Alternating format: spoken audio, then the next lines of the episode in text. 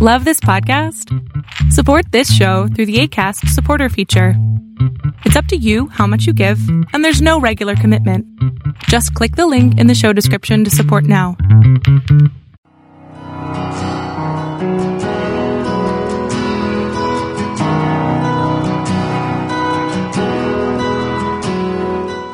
Welcome to Fresh Encounter, the radio ministry of Lifelong Anointing Church. Our mission as a church is to equip the body of Christ to increase in wisdom and in stature, and in favor with God and with men. We're glad that you joined us for this edition of the broadcast. It is our prayer that this broadcast will be a blessing to you. Here now is Pastor Otuno with today's message. Why men fail? Why do people fail? Why is it that the man who is exposed, who is given opportunity, who is given privileges, why is it that they are not able to make it? Why is that children that are born into a very affluent society always find a reason to fail? Why is it that people are not able to make it in life? Why do men fail? This is one of the questions that has consumed the mind of so many people. A question that has consumed the mind of people who are well meaning. And the, and, the, and the reason why this question consumed the mind of people is because number one, a lot of us who are sitting down here right now, if we get down to it, we're afraid of failure. That's why that question is very difficult for people to deal with. Many of us are afraid of failure. Number two, many of us misunderstand the issue, this thing called failure. We, we define failure in, you know, we define failure as an event instead of what? Instead of a process. We see failure as something that happens to you at a particular time. And that is why when a student fails an exam, they say, I have failed. No, you have not failed. It is not the exam that determines whether you fail or not. It is a process that led to that particular event. Number three, many of us, many of us consider this question to be very troubling because we view failure, we misinterpret failure we be interpret failure because we define failure on, on, on a personal term. Not only that, we overestimate the power of failure. We think that once something happens to you, once you fail to be able to accomplish something, it is the end for you. And then finally, most importantly, many of us, you know, the question of failure is very difficult for a lot of people because many of us get stuck on our past failures. When something has happened to you in the past, when you are not able to cross a particular bridge in the past, when you have not been able to overcome something in the past, for some reason we get stuck in that place. So that any time we see that kind of situation present itself again, you get to remember and you are paralyzed. Many people are hung up on failure. And the question is why? Why do people fear failure so much? Why do people overestimate failure, the impact of failure in their lives? Why are people so hung up on the on the on the on the on their past failures. The reason is because number one, when failure happened to many of us, we suck it in. We internalize it. We make it something that, you know, that becomes a burden upon our heart. Number two, we personalize it. We see every aspect of our life now as being a failure. The fact that you are not able to solve a mathematical problem does not mean that you are not going to be able to solve the problem of life. We personalize failure and that's why it becomes a problem. Not only that, we memorialize failure. In other words, we build a monument unto failure. Every time we are going out in the morning, we worship that thing. I have failed at this particular altar. I will not be able to make it forward again because I'm not able to do this. I'm not able. I'm not going to be a success in life. And the people around us will continue to remind us of the things that we have done wrongly, and then they continue to tell you because you failed in this area, you are not going to be able to make it in this area. We memorialize failure, and that's why failure is very difficult for a lot of people to handle. And you see, the question of failure is very real in the life of so many people because they are struggling with it every day. The question is that a lot of people are struggling with this particular issue and they are grappling with it on a daily basis. And the question is that many try to find answers to the question of failure in their life. But the question still remains. Why do people fail? Given all the opportunities, given all the, given all the, the, the, the potential that is in them, given the environment that they have been given, why do men fail? Why do people fail? The answer to this particular question is a function of who you are talking to. It depends on who you are talking to. There are those who are conv- convinced that the failure of men generally is because of a social problem, because of where they are born, because of the social environment. That is why men fail. Some people believe it's because of economic disadvantage, because I'm not born into a rich family, or they are not born with a particular last name, or I'm not born with a particular skin color. That is why I am failing. Some people believe it's an environmental issue. It's because of the environment where I grew up. That is why I fail. Some people believe that it's a political political issue, the political instability, because of the politics of the environment where I grew up. That is why I have failed.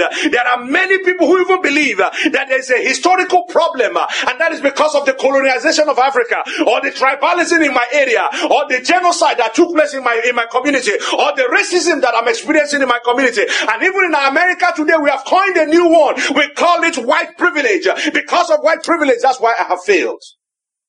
Now, please understand. I am not saying any of these reasons are not valid. Don't misunderstand me.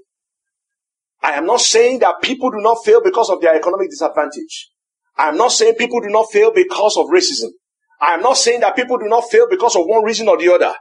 Now, whilst all these reasons are valid for certain people, while they are valid for most people, I want to contend here this morning. I want to submit to you this morning that beyond the physical and the external factors that we talk about, why people fail is deeper than that. Okay? The reason men fail is deeper than the fact that it's an economic issue. It's deeper than it's, a, it's an issue of a social, a social injustice. It's deeper than the issue of racism. It's deeper than that. The reason men fail goes beyond the external physical factors. And I say that because number one, you have seen people who have succeeded in the most difficult environments.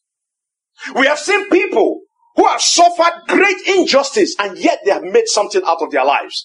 We have seen people who have succeeded where other people and they have been told that they will never be able to succeed. History is replete with those kind of people. Okay? And this, at the same token, we have seen people who have failed when they are given the biggest opportunity in life. We have seen people who are not able to take what they have been given and translate it into victory. We have seen people who have been born into wealth, but for some reason they were able to squander the whole thing and mess up the opportunity that they have been given.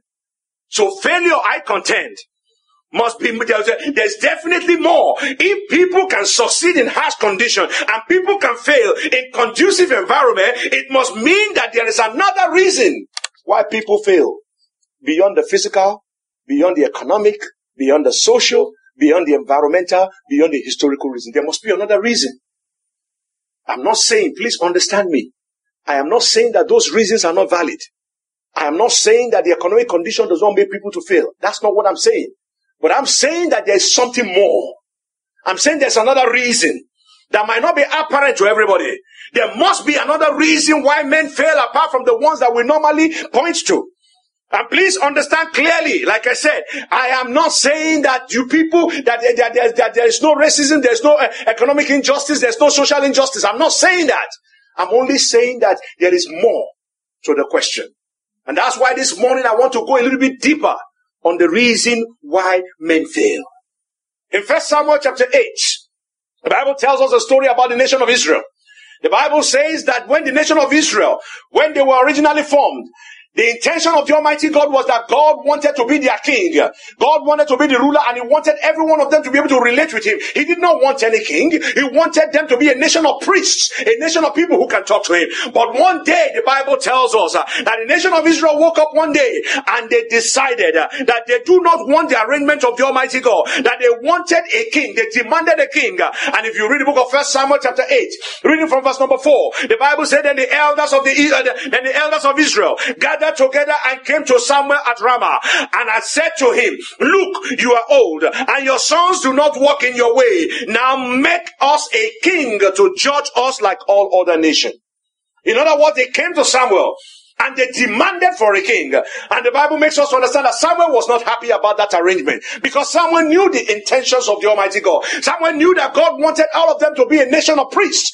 And so the Lord Almighty had to command Samuel, say, give them what they want. And Samuel had to make the arrangement. He now gave it to them. By the time you get to verse number 17, God has identified the person that he wanted to make the king. He identified Saul. And in verse chapter 9 of uh, in chapter 9 of uh, of uh, sorry uh, chapter 9 of first samuel in verse number 17 the bible says so when samuel saw saul the lord said to him there he is the man of whom i spoke to you. This one shall reign over my people in other words the lord himself picked out saul. The lord himself was the one that looked at saul and said this is the guy that i want this is the guy that I want you to, I want to be the, I want to be, make the king over my people. The Lord Almighty select, he was selected by Saul. He was selected by God, Saul. Saul was mentored by Samuel.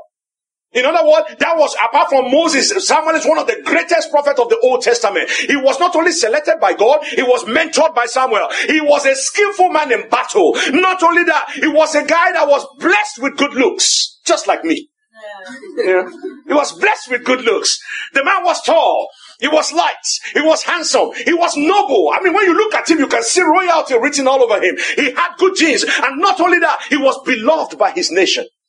The nation of Israel loved this guy because they wanted him. They were the one that requested him. And the Bible says that when this guy stood, he was head and shoulder taller than every other person. The guy was massive, good looking. That was the kind of a guy you see in front of a GQ magazine you know, with the six abs, you know. But that's another story. But the point is that this was, the guy had a perfect stage for success. He had a perfect stage for success. He had a stage that anyone, nobody in Israel had. I mean, he was a man, you know, what more can you ask for? God himself picked you. You were mentored by Samuel. You are skillful in battle. You are good looking. And I mean, you are an eligible bachelor. I mean, the, the, the guy that everybody wanted to marry. And at the same time, the nation loved him. They were willing to do anything for him. Okay? What more can you ask for? The stage was set. The nation was what is beck and call.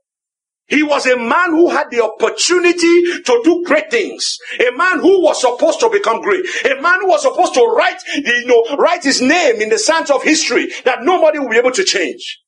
But for some reason, Saul began to make some fatal error that turned his life around. He began to make a fatal error that eventually destroyed not just him as a person, but destroyed the kingdom that the Lord Almighty gave unto him. His life now came to a turning point in First Samuel chapter 18.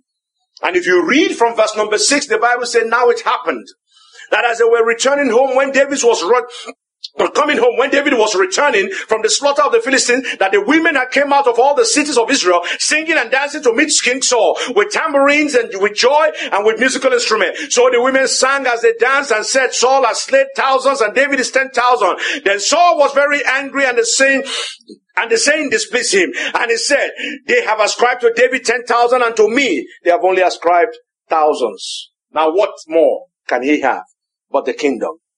So then Saul eyed David from that day forward, which is very fascinating.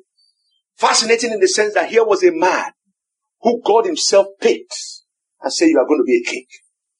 He didn't work for it. The Lord gave it to him. Here was a man who was mentored by one of the greatest prophets in the Old Testament. Here was a man who was beloved by his nation. Here was a man who was an envy of everybody. Handsomely beautiful, beautifully handsome. You know, very good looking guy. And this same guy who had everything, the king of a nation, is now afraid of a shepherd boy. Isn't that interesting? The person who can tell them, who commands the attention of the whole nation is afraid of a little shepherd boy. And the question is why? Why will a king be envious of a nobody? Why will a king be anxious, be threatened by an unknown shepherd boy? Okay? The answer to this particular question is the very foundation upon which the failure of Saul was built. Saul failed because of the answer to this particular question.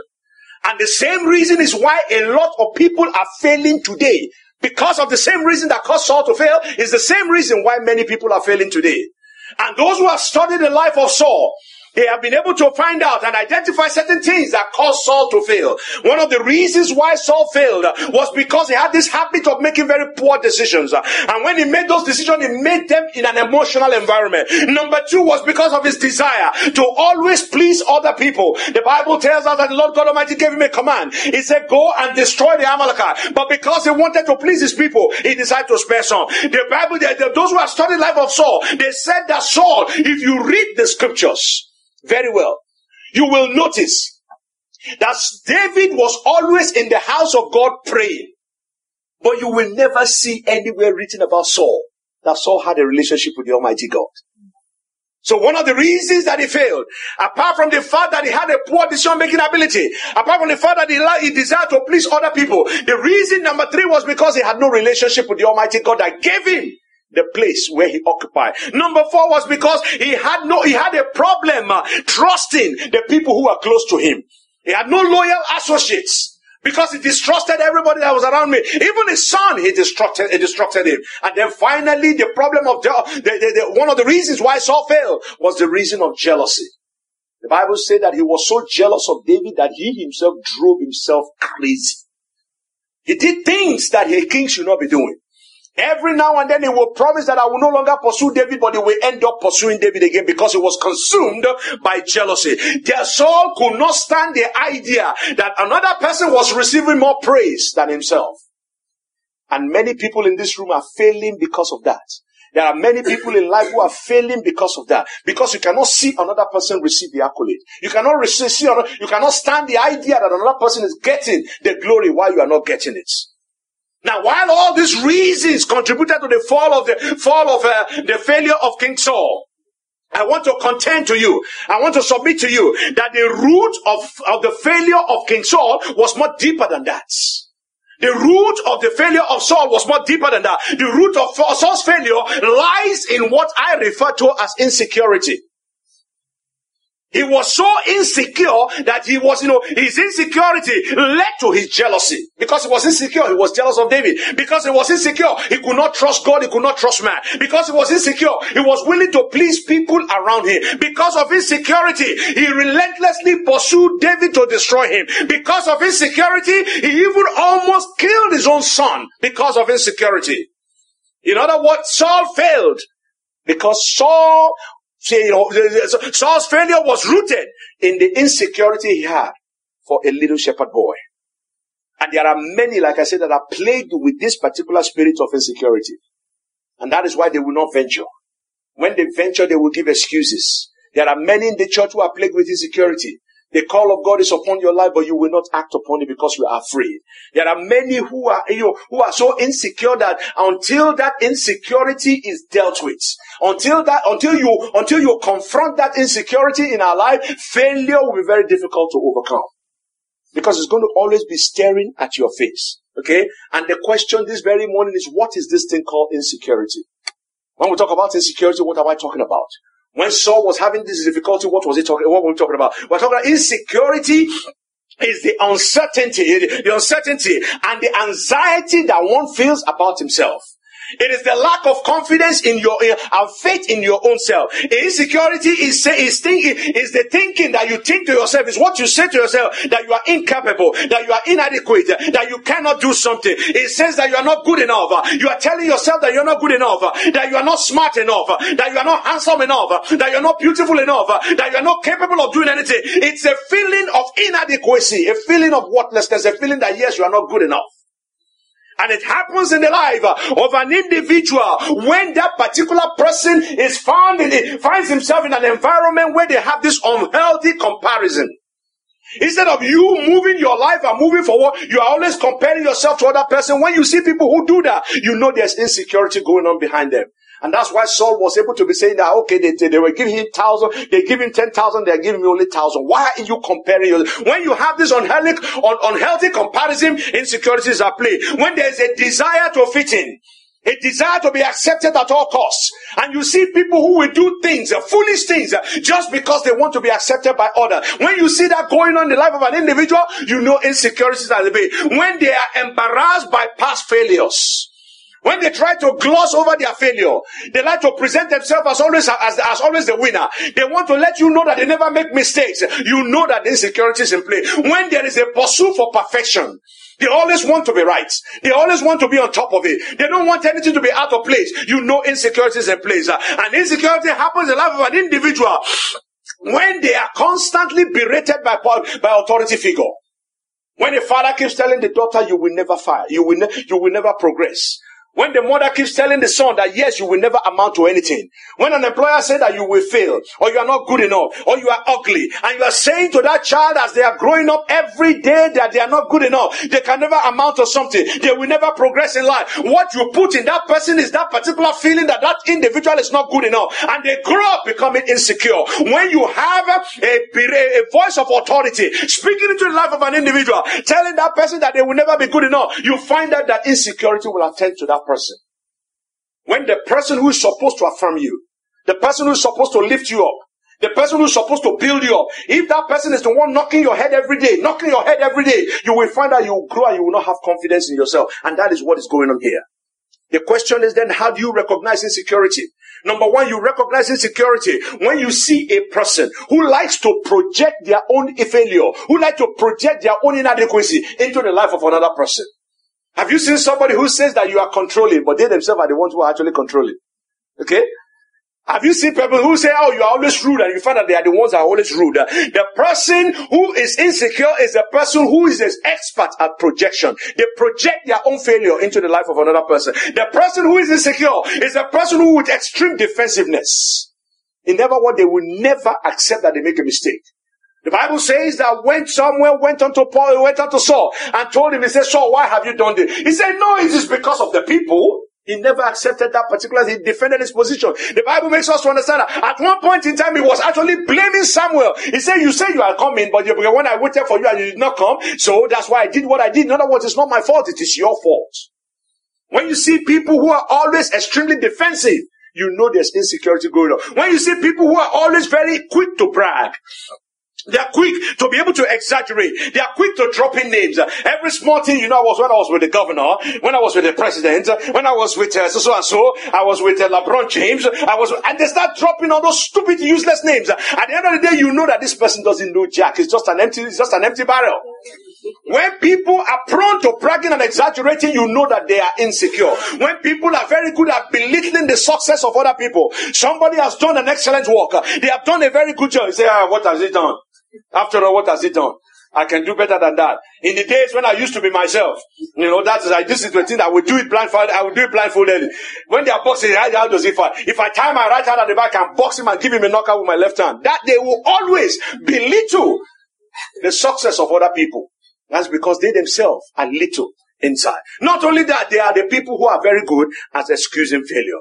Insecure people like to demonize and diminish the success of other. They rejoice in the failure of other people. They want to see other people fail. If in the heart of an individual, your joy only comes when you see the other person's misfortune, you got a problem. Serious problem. So when you see people doing this, you know they have a problem with insecurity. And the trouble is that insecurity is dangerous to the well-being of an individual. It destroys you. The reason is because number one, insecurity will alienate you. In other words, it will isolate and separate you. You have heard me say from this pulpit several times uh, that when you behave like a jerk, a lot of people walk away from you. When you are too hypersensitive, when you become a high demand person, when you are when you are a high maintenance, when you're in a high maintenance relationship, people begin to isolate you. People begin to walk away from you. People begin to separate from themselves from you. Insecurity does that to you. It alienates you from the place where you're supposed to get what you're supposed to. Number two, it imprisons you to your own problem. In other words, it builds a wall around you. When you are insecure, you are so afraid, you are so insecure that what you do is that you never try to venture out of that your secure zone. You are locked up in your own prison. And at the end of the day, you are not able to do the things that God wants you to do. You have a lot of vision. You have a lot of, uh, you have a lot of ideas. Uh, there are a lot of things that you have the potential to do. But because of insecurity, because of yourself, uh, your feeling of inadequacy, because you think that you are not good enough, you are not able to step out and do those things. So you are imprisoned by your own, you know, ideas and by your own insecurity. Number three, insecurity stagnates you. In other words, as you are making progress, you get to the point, uh, and you remember that last time I failed at this point. You get to that point and you freeze. I don't know if I've ever told you this before, but there was a time when I was in my fifth grade. There was a teacher that thought that I was good at speaking. And then he enrolled me to be a debate, to be in the debating team. Gave me a topic, teachers are better than farmers. And we went in there, I was supposed to be a supporting speaker. The young man that was going to be our first speaker for our school at that time, I still remember his name. His name is Leo Odom. Leo is an excellent speaker. He came in and he spoke very well. And then I was supposed to come in and give a closing argument. I opened up and I was supposed to speak for two minutes. Two minutes. You won't believe that was the longest two minutes of my life. I stood there and I froze. I just froze. Everything that I've written down, everything I've probably prepared to say, I just, it just disappeared. I just stood there. My legs were just getting so weak, I couldn't carry myself anymore. Leo had to come and rescue me. Okay? The point I'm making is that if you now build a monument to that particular experience, you will never be able to speak in public anymore again. And that is why a lot of people can't speak in public.